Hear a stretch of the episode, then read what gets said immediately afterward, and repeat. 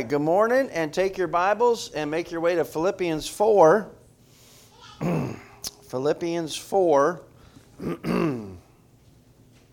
We've already had a teaching through verse 1, but I want to read to you today, and it'll be on the screen. I've just titled this one Naming Names. And I like that Paul did that. But let me ask you a question this morning. What are you known for and why? What are you known for and why? When people think about you, what's the first thing that comes to their mind? We ran into Dale and Carolyn last night at the football game. I was there with my son Jack and Ben, and apparently my adopted son Andy. He's with us wherever we go. I love Andy. And we had some sideline passes, which was fun. So we were going to go back down the sideline, and like literally ran into Carolyn first, and then Dale was behind her. So we hugged her neck, and as we were walking down, here's an example of what you know for. Ben said, "Don't you just love Miss Carolyn and Mr. Dale? Aren't they just kind of people that when you see them you just smile?" Yeah. Yep, they are. So this is what I'm asking you: what are you known for, and why? So if you got your Bibles or on the screen, if you would stand with me, I'm just going to read these together and stand in honor of God's word. Reading Philippians chapter 4. I think I might have put the wrong verse. No, I didn't. There you are. Verses 1 through 5. "Therefore, my beloved and longed for brethren, my joy and my crown, so stand fast in the Lord, beloved." Verse 2, "I implore Euodia and I implore Syntyche to be of the same mind in the Lord. And I urge you also, true companion, help these women who labor with me in the gospel, with Clement also, and the rest of my fellow workers whose names are in the book of life. Rejoice in the Lord always, and again I will say rejoice. Let your gentleness be known to all men. The Lord is at hand." Amen. This is the reading of God's word, and may God add his blessing to the reading of his word. You can be seated. One of the things that's frustrating, if you've ever been in any type of leadership, you will probably agree with me. One of the frustrating things is when someone comes to you and said, "Well, you know, Pastor, people are saying," and then they give you the gossip, right? Has that ever happened to you in any type of leadership? You know, they're saying, who are they? And I always stop them right there. I said one of two things: either you give me names, or you go back to whoever they is and tell they to come to me, right? And here, Paul just names some names. And I think we've got to understand something here, that Paul has got a lot of relational capital. I'm thinking specifically with these two women, that he can do this. But as he comes to, he's been hinting around at an issue this entire time without naming names. And I guess as he's coming towards the end of this, the Holy Spirit just inspires him to say, you know what, you need to speak specifically to those ladies. But notice how he begins to wrap up what he just said to us. He talks in chapter 3 of the fact that, you know, the Judaizers are there, and they're going to always try to pull you away and stuff you back into legalism. And if anybody's got a chance of depending on his works to be right with God, it's me. and he gives you his record, and then he says, I look at that, I look at my record of good deeds like one looks at sewage. It's pretty strong, right? It's not about your works. He said, no, I want to be resurrected from the dead. None of those works brought me to King Jesus, but a faith without works did that, and that's what I'm trusting in. Then he talks about, because he's trusting in Christ and his work, he said, man, that doesn't mean I don't do anything. He said, I'm striving. I am pressing towards that goal. And here's why. My citizenship's not here. It's in the kingdom. Our citizenship is in heaven. That's where we're going. Therefore, because we have a citizenship that's guaranteed apart from anything that we've done. How many of you, can we just put the pause? Anybody glad about that today? Oh, my. Would we all be just in trouble if it depended on us at all? At all? It just amazes me. Pastor Jay, I don't know if you have this. Surely you've had this happen to you. Where you're talking to people and you're sharing the gospel and say, well, I'm a good person. Really? Are you like totally globally good? And you're really willing to stand on that before a God who knows you better than you know yourself? I'm not. I'll tell you right now, not me. I'm thankful for grace. I'm thankful that my citizenship has zero to do with me and everything to do with my King who saves me. Amen? Woo! So the first point in here, and I just threw it in there so Jay so beautifully and firmly taught this to us a few weeks ago, is number one is to stand firm. Stand firm in the faith. Therefore, my beloved and longed for brethren. And here's that tenderness, right? You're my joy and my crown. What's he saying? I love you, people. I love you, people. You're my people. You are my joy and my crown. And that crown is my accomplishment. I love you all. So don't take this. I think he's kind of setting up and saying, don't take this the wrong way. Stand, and then what does he say? Stand firm. Stand fast. And notice this little phrase, in the Lord. And then he says, beloved, my dearly loved people, stand fast in the Lord. Notice that realm, in the Lord, right?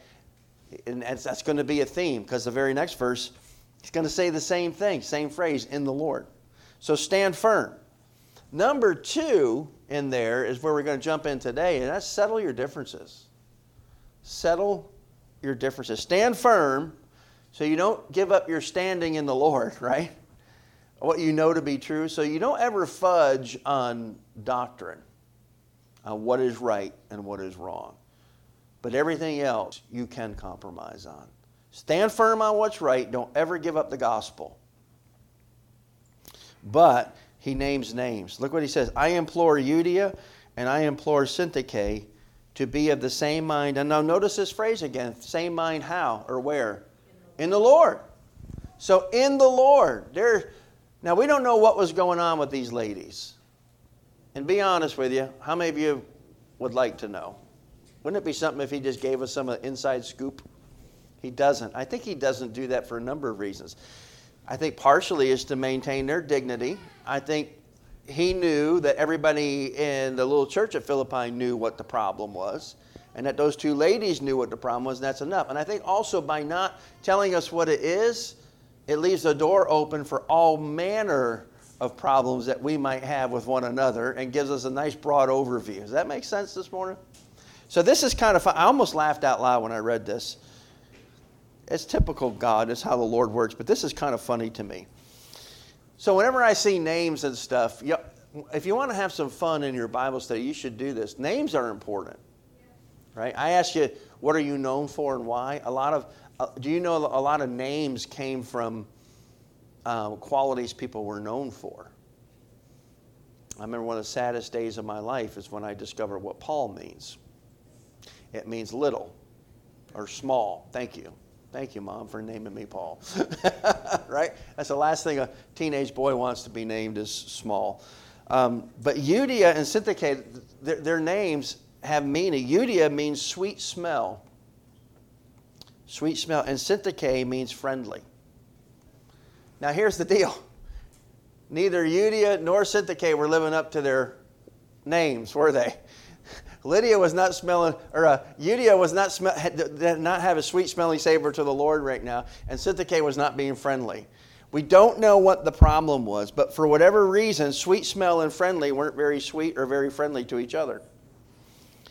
And I wonder, and maybe it's just me, this letter was brought back and read to the whole assembly. Y'all getting where I'm going with this? Tom's shaking his head. Can you imagine? I mean, these Euodia and Syntyche don't know what's in here. Now, the whole time he's been hitting on unity. Look, y'all be of the same mind in the Lord. And that comes by being humble, right? Chapter 2. Look how humble our king was, right? And look how God has exalted him. Look how humble Timothy is. Look how humble your servant Epaphroditus is. Be like these guys, right? Be humble. And humility is the door to unity. So he's hinting at unity the whole time. I can't imagine on the first assembly, Epaphroditus comes back and says, I got this letter to read for you from Paul. Can you imagine being those two ladies? I'm sure they're not sitting next to each other because they're not getting along. Think about this. He goes, finally, my brothers, stand fast in the Lord. Oh, yeah, and Euodia and Syntyche. Oh, no. He names them by name. You two ladies, figure it out. Right? You two figure out how to get along. You come to start thinking the same in the Lord. I don't know how that must have felt for those two. 2,000 years later, their names stand for women who couldn't stand each other. I mean, that's kind of a bad record, isn't it? I can't imagine how that must have felt for them. But I find it instructive here that Paul doesn't give us very many details, and we can't tell from his words the background of the problem. And nothing he says lets us know who was right and who was wrong. Isn't that interesting? We don't know. And we don't know if there was a right and a wrong. So instead of taking sides, which could he have done that? He knew. He knew what the issue was. They had other issues in other churches. Think of the Corinthian church. He took a side and he took a stand. He said, here's exactly what you do. I'm judging this, though I'm absent. As your pastoral authority, I'm making a judgment. He didn't do that here. Instead, he just exhorts these two Christian women to settle their differences.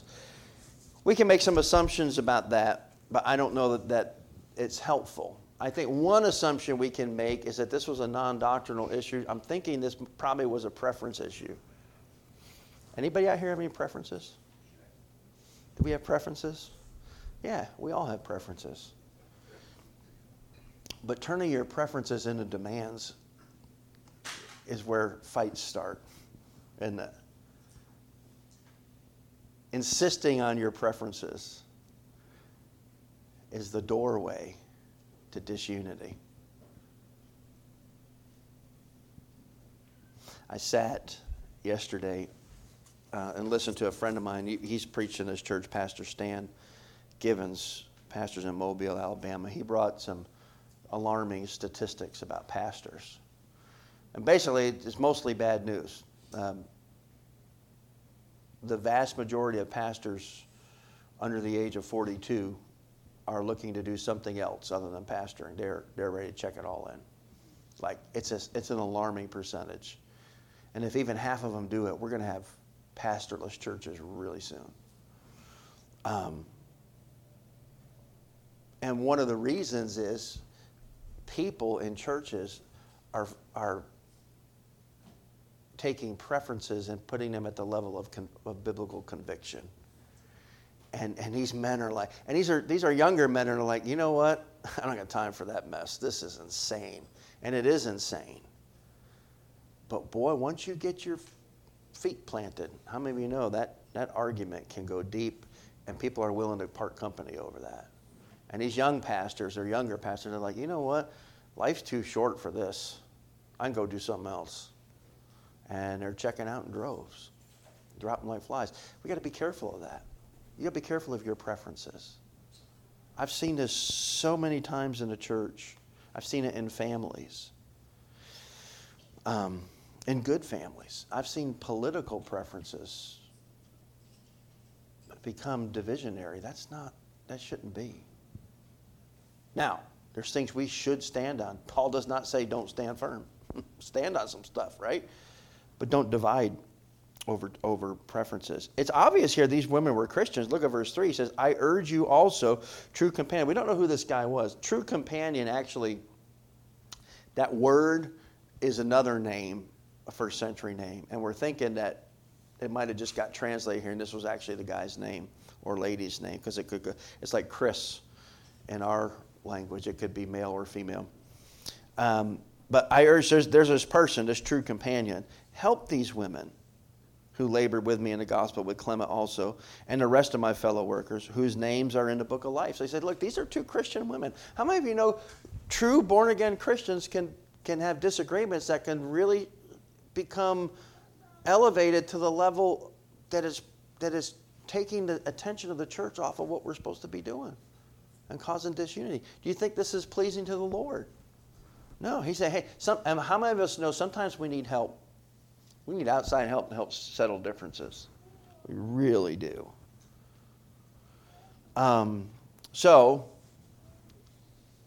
they are evidently personal friends of his, these people, who worked with him in founding of the church at Philippi. I'm thinking probably Lydia was part of that. And instead of focusing on the causes, Paul exhorts these two women. Look what he says, to just agree. Have the same, which literally means to come to one mind, to have one mind on this thing. Now, in order for these two women, they're disagreeing about something. In order for them to have one mind, what has to happen? You're smart people. Someone's got to give. Either one person has to give completely, or they both had to give a little bit, but someone has to give. Can I just ask you a sensitive question? When's the last time you gave a little bit? When's the last time you compromised? You know what I see so many people do? I'm going to take my toys and go home. I'm out. Okay, you're not going to give me what I want. I'm out, and that's not good for you. We need to be part of the fellowship. And when we get close together in close proximity, guess what's going to happen? There's going to be some of this. We're going to disagree. But let's come to the same mind. Somebody give. Somebody give. And that doesn't mean we got to see eye to eye on every detail. That's not what the same mind means. It means it's a personal choice to focus on the things that united them in Christ. That's what Paul's saying. Focus on what you have in common, not on what you have different. I asked my friend Jay Watts that. He's spoken here. I'd love to get him here again, but it was so hard to get him the first time. I don't know if I could ever get him to come back. But he goes to secular universities and gives talks on the sanctity of human life. You can imagine the feedback he gets. And he does an open mic when it's over and lets these students and professors debate him. And one of the things I said, Jay, how do you even do that? He said, one of the best ways to do it is to find some common ground. What is it we do agree on? He said, and even with a person who hates your guts after your speech, there's things about human life that we actually do agree on. He said, we start from agreement, and we have common ground, and then we move to what we disagree on and say, is there a way we can come together on that? What a good thought. So he regards these women as genuine believers. Let me throw a couple of things at you, and this is just, let me just give you some principles for handling problems when you have disagreements with people. Here's a first one. This is hard, and it takes a level of maturity, but we need to separate convictions from opinions. We need to learn to separate our convictions from our opinions. How many of you know that we should probably hold very few convictions, but the ones we have, we should hold firmly. But opinions and convictions don't carry the same weight. How many of you have ever held an opinion that you would discover maybe years later was the wrong one? I've done that. Sometimes it's shocking, isn't it? You were so sure you were right, and you were wrong. And it's kind of some humble pie. So be careful. Don't treat convictions and opinions as the same. Separate those two. Here's a big one. Be willing to ask for forgiveness. Man, that's hard, right? Why is that hard? What does it take in order to ask for forgiveness? Admit you're wrong, what? It's humility at the end of the day, right? Even if you are wrong. It's hard because we're proud people. So again, that's why chapter 2 is so important. And he's telling, these ladies need to be humble. Here's a third one. Look for opportunities to show kindness in small ways. And I would put as a parenthesis in there, in hidden ways. Show kindness to that person that you're struggling with, and as much as you can, do it without them knowing it's you. Here's one. This is a tough one, but pray for the success of the other person that you're frustrated with at the time. I'll never forget, there was a pastor's son in our school that I went to, and we had a term up north. I think it's an Italian term. It's called a nudge. You know what a nudge is? Tom's shaking his head. Linda's from New Jersey. She knows what a nudge is. A nudge is just one of those people that just kind of always gets under your skin, right? Y'all know those people? If they're around you, don't look at them or point at them right now. But this guy was a nudge, and he just got under my skin, and he was really good at it, and he knew what he was doing. And one day I'd had enough of him, and I gave him a good thrashing that he deserved on the playground. And this was in, I think, junior high school or maybe my freshman year. And we got in trouble. I got in trouble. And I remember after it was over, I was in Spanish class with Mrs. Barda, who was my youth pastor's wife. And she said, "What happened out there?" Because I was a new Christian. She goes, "What did you do?" I said, "Miss Barda, I just had enough of him, and he needed to learn a lesson, and I gave it to him." I said, I just cannot stand that guy. He is such a jerk. And tears welled up in her eyes. And she said, "Can I just challenge, you're a Christian. Can I challenge you to do something?" She says, "You don't know what's going on. You don't have the knowledge that I do of what's going on in his life right now. But you just got to trust me there." But she said, "Could I challenge you to do something?" I said, "Sure." She said, "Would you, just for one whole week, and when you come back to class next week, I want to talk to you about it. But I want to give you a whole week. I want 3 times a day, and do it before you eat. You pray before you eat. Pray for him, and pray for God's blessing, and for God to really get a hold of him." His name was Jeff. We had a nickname for him that I can't say. And everybody called him that. She said, "Pray for him every day by name." And I did for a whole week. Now, I'm not going to lie to you. My prayers at first weren't nice prayers. Have you ever read the imprecatory Psalms? You ever pray for people like that? Lord, get them. Lord, this guy's a nudge, and he needs a beating. And I did it and got in trouble, but you could do it, and it might work for him. And that was my prayers at first. But then I started, Lord, it was a weird thing. God softened my heart towards this guy, right?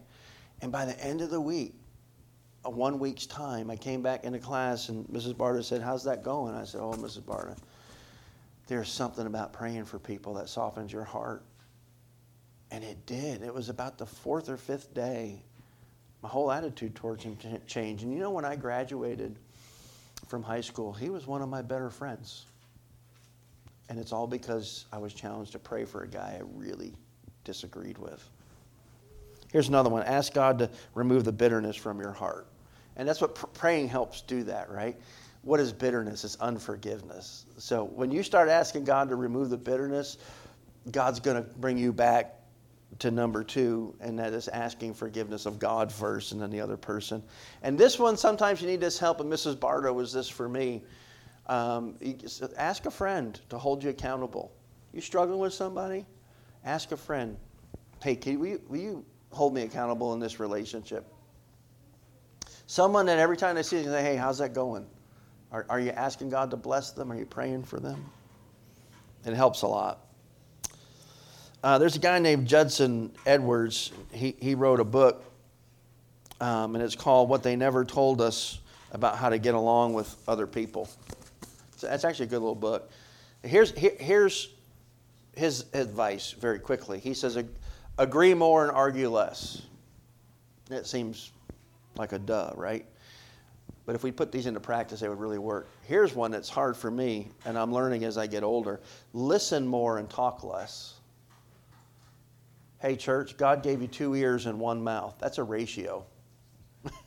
You math teachers out there. We should be hearing twice, listening twice as much as we're speaking. Learn to listen more than you talk. Produce more and advertise less. Do more and brag about it less. Confess more and accuse less. Laugh more, worry less.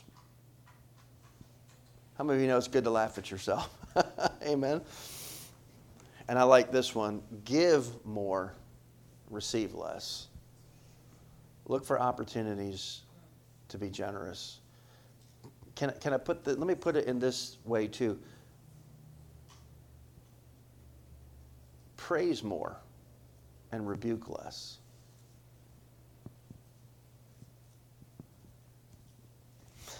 I remember meeting a guy. I've told this story before, but I was at a conference. Paul was with me. Remember that conference we went to Toccoa Falls? Very interesting. But there was this daddy there, and he had a bunch of kids, typical homeschool family, right? And had the littlest boy was about Peter's age, and he was naughty. He was a naughty little kid that needed a spanking, in my opinion. And every time that little boy would act up, the dad would just, this big strapping daddy, he would just turn and smile at this kid with such, and it wasn't made up. It was obvious this little boy was a joy to his dad's heart, right?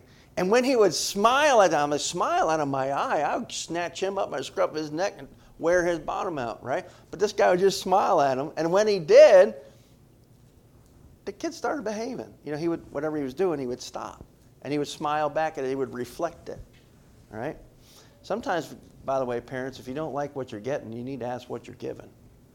So anyway, I watched this over this weekend. And it convicted me. Kind of made me feel like a bad parent, which I was, probably. And I said, man, I'm just watching you. You know, you got like 10 kids here, and this little guy's handful. I didn't figure I was giving him any new information. He knew that. And I said, but I watch how you respond when he's, you know, being a little too loud or something. And instead of frowning at him, you smile at him.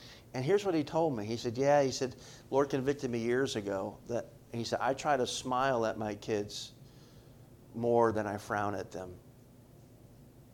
He said, because when I do it that way, when I delight in my children, here's what he said, and it brought tears to my eyes. He said, when I delight in my children, I find they become delightable. Isn't that something? When I delight in them, they become delightable. He said, and I found out that a lot of the problem was me more than it was them. He said, and then when I do have to get after them, it really matters, it really counts. Because they know I delight in them, and that they are the joy of my heart. Then verse number 4, I call verse number 4 the YBH of how to settle your differences. He said, ladies, get along. But here's the YBH of that is verse 4, and it's resolved to rejoice. And this is the third time, the third command, and it's really simple. Rejoice in the Lord always, and again I say rejoice. And even though it's short, this command, would you agree, might be the most difficult one to obey consistently, isn't it? Some of you might identify with W.C. Fields, and if you're old enough, you'll know who that is. He said this, I start off each day with a smile, and then I get over it. Right? Anybody say amen to that? Right? I start off each day with a smile, then I get over it. And I just want you to note that the command to rejoice is the only one in here that's repeated. He doesn't say settle your differences, and again I say settle your differences. He doesn't say that, right? But rejoice is the only command in here that he repeats. Why is that? Because I guess we need to hear it. We need to be convinced. Here's what I think here. The way those two ladies were going to get it together and settle their differences was to rejoice in what they had in common. And he already told us what they had in common. Their names were written where? In the book of life. He said, I got nothing to rejoice over. Then you need to repent and put your faith in Jesus. When we belong to him by grace through faith, you've always got something to rejoice over. Amen? Goodness. Rejoice in the Lord. There's that word, in the Lord, again, third time. And all these commands, in the Lord, is part of it. Isn't that interesting? Revisit your joy in the Lord. Why? Because I've said it before, but joy is truth dependent, not circumstance dependent. Whatever this circumstance was with this lady, with these two ladies, was nothing that either of them could be happy about. Neither of them were happy. But he said, but here's what I know you have. You have joy, and joy is truth dependent, not circumstance dependent. Circumstance dependence is happiness, from which we get the word happenstance. If your circumstances are good, you're happy, right? Your team wins, you're happy, right? You get the promotion and the raise that goes with it, you're happy. But joy has nothing to do with your circumstances. And that's why Paul's reminding them, hey, ladies, you need to revisit your joy. What are those things that gladden your heart? And what in the Lord, there's your big clue. We have so much to be thankful for. On Christmas Day, many years ago, 1998, CNN broadcast Larry King's interview with an aging Billy Graham, who was up into his 80s at this point. And in those years, Dr. Graham had a number of major health problems, and they were starting to pile up. He had undergone several difficult operations, and he was diagnosed with Parkinson's disease. How did he feel about the prospect of his own death? Here's what he said. Oh, I'm not afraid to die. In fact, I'm looking forward to it. I wish that day would hurry up and get here. And what does he expect to happen when he dies? He said this, when I die, an angel's going to take me by the hand and lead me into the presence of the Lord Jesus Christ. And when Larry King asked him how he felt about having Parkinson's disease, this is so interesting. Dr. Graham said this, I feel great about it. It's been a wonderful experience. I believe the Lord has many lessons to teach me through this disease. Tom said, wow, I'm with you. Wow. I think that's what it means to rejoice in the Lord always. He just refused to look at anything as other than from the hand of a God who is good and had his best interest in mind. And somehow Parkinson's was part of that. And I don't say that lightly. I mean, I'm looking around this room. I've walked some dark valleys with some of you. I know that some of you are in the middle of some dark valleys. How do I rejoice in that? God's got it. He's got you. And there's purpose in this. And when it's all over, as much tears as you're going to shed right now, when it's all over, listen to me, he's going to wipe those tears away one day. He's going to make it all right. And you hang in there, and you do that by revisiting what's been done for you. You deserve eternity in hell. He has given you his Son and eternity in heaven. Rejoice!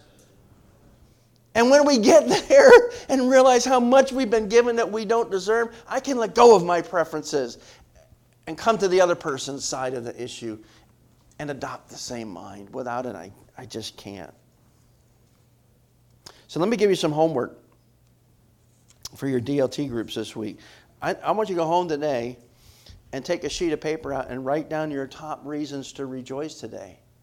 I mean, our top reason is Christ, obviously, in our salvation.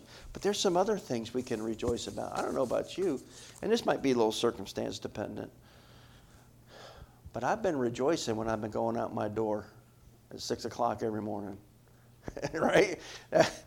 That cold temperature rejoices my heart. Yeah. Right? I've been rejoicing. I got to watch two of Jack's Little League games this week. And my boy got up and first game hit 2 homers. In the second game, he hit a single, a double, and a triple. That rejoices my heart. And it's not because he you know, those are great. It's not because of his batting average. He just, it rejoices me to see the joy that's in him to be able to get out there and play that game, right? That's a blessing. How about we write some of those things down that bring us joy, right? I know that when I leave that house in the morning and it's still dark, that my wife's going to get up right behind me and is going to lead our children, teach them their schoolwork, and run that house as an extension of me when I'm not there. That's a joy. And then this last one, this point. You know how you got to, where's Pastor Jay? I don't see him in here. You know, you're back there. You're hiding behind your son, that's why. You know how you got a really good sermon going, Jay? And then you read the next verse, it's like, oh, got me. This is a gotcha one for me. Here it is. Ask God for a gentle spirit. I asked you at the beginning of the sermon, what are you known for and why? Are you known for a gentle spirit?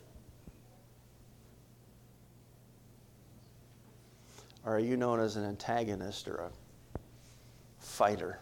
It's not wrong to be a fighter for the right things, but even as we fight, we need to have a gentle spirit. Look what he says there. Let your gentleness be known to all men. Again, he's still talking to these ladies, right? And the whole church. Why? The Lord is at hand. The Lord's here. He's near. Now, Greek scholars tell us that word that's translated gentleness is a really hard word to precisely translate into English. Let me give you some other possibilities, and some of your other versions will say this. Other possibilities include moderation, forbearance, mildness, and fair-mindedness. Think about how fair-mindedness might be really apropos to Euodia and Syntyche right now. Be fair-minded. But I like this one, even though I don't promote his paraphrase, because I think it's more harmful than helpful. But Eugene Peterson, I think, really did do a good job on this part. He calls it the quality of inner calmness. Do you have an inner calmness? Here's how Peterson, in his paraphrase, the message says it. He says, make it as clear as you can to all you meet that you're on their side, working with them and not against them. You're on their side. These ladies were not on each other's side. This gentleness. Jesus was gentle. Look what the prophecy of the Messiah said. A bruised reed he will not break, and a dimly burning wick he will not extinguish. But he will faithfully bring forth justice. Right? That doesn't mean you're weak. Actually, it might mean you're strong. Be gentle.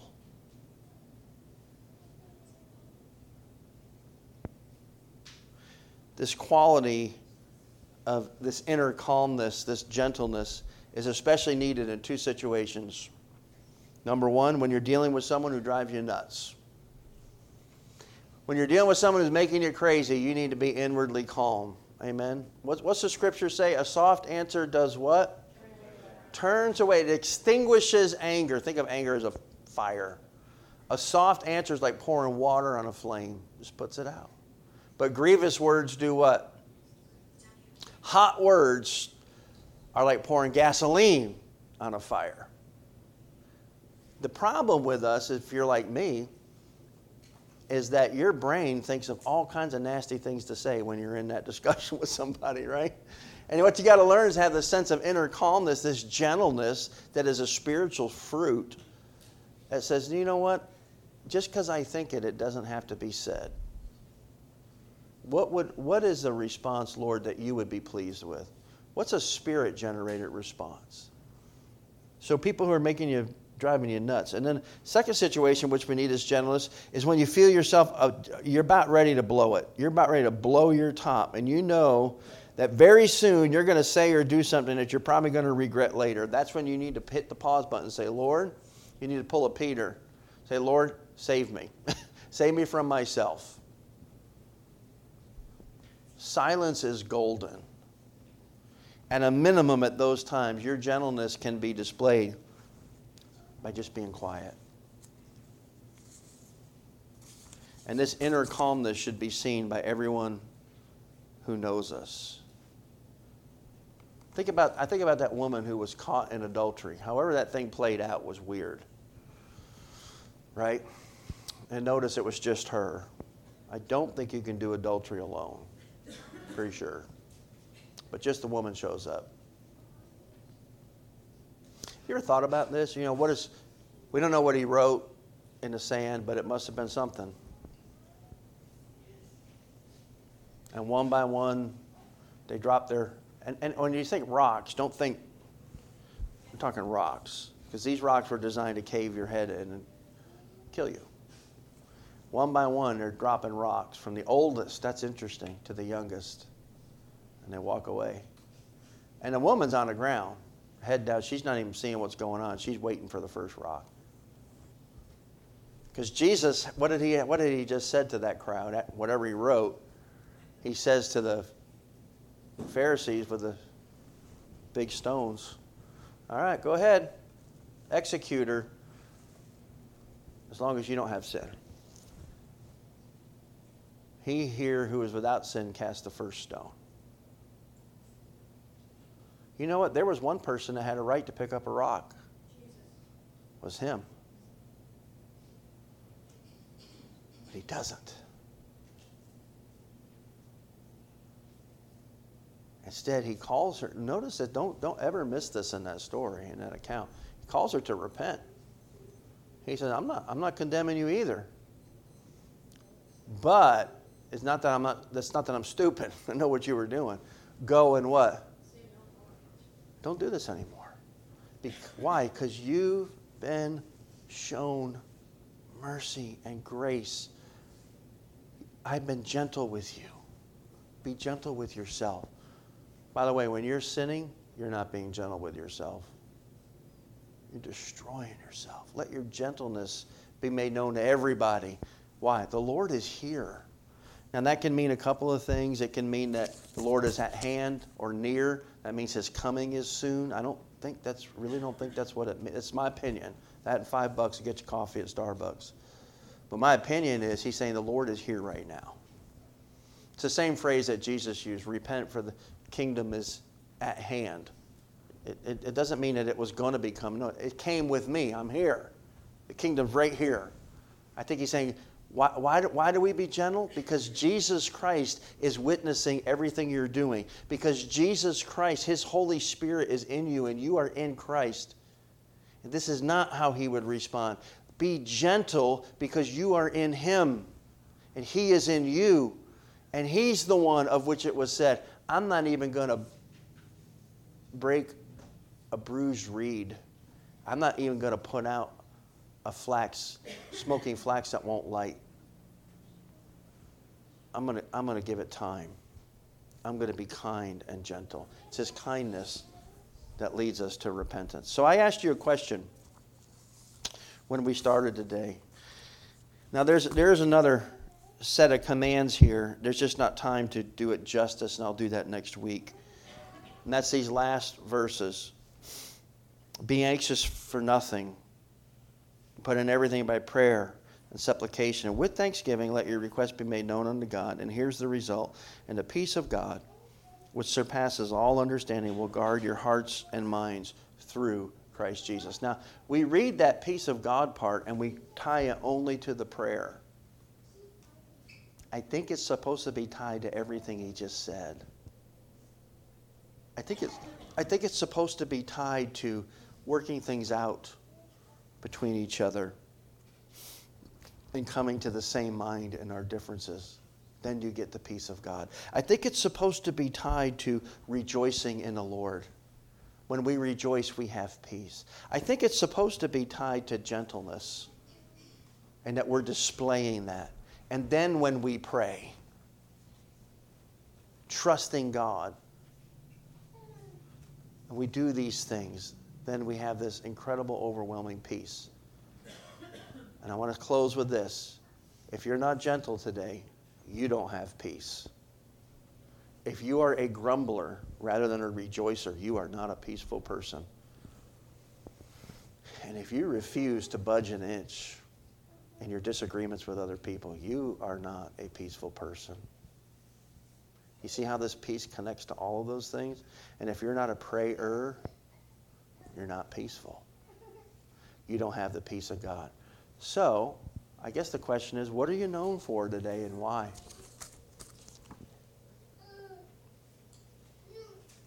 People think of you and they think, oh no. You know, that same guy at that conference said to me, he said, when I come home from a day's work, I want my children to say, thank God it's Dad, not dear God it's Dad. How many of you, when people see you, say thank God or dear God? I'm not kidding. We need to repent over that. And that looks like getting on your knees before God and coming. Maybe your heart's just broken today, and you have so much anger in you. And that gentleness is not what wants to come out, but you're fighting for it. Maybe you just need to come, get on your face before God. There's something humbling about getting on your... My dad loved to pray at the altar. There's something about doing that. I said, God, publicly, I'm coming. I want these people to see me on my knees before you, and I want to repent. Give me a gentle spirit. Give me the ability to give up my preferences while standing firm in my convictions and to know the difference. And Lord, I got so much to rejoice over, and I have been so stingy with that. You have saved me. I want to rejoice today. Whatever that is, I want to open this up for us to come and put some of this in practice today. Would that be a good thing for us to do? I think it would. Would you stand with me? I'm going to have the worship team come. We're going to sing one song and then leave. And for me, that's a short sermon today. You regulars know that. But don't stay where you are. Come get on your knees before God. Maybe you just need to come and rejoice. Let's do that. Maybe we need to repent. Let's do that. And let's ask God to let these commands really become a part of our life. And then you watch God's peace show up. You watch it. But let's respond to what the Lord has taught us. Come on. People are coming now. Father, we love you. We thank you. Thank you for your grace. We're going to sing about that right now. Isn't that what leads us home? It's your kindness. We want to be kind and gentle, just like Jesus is with us. Show us how to do that, Lord, in Jesus' name.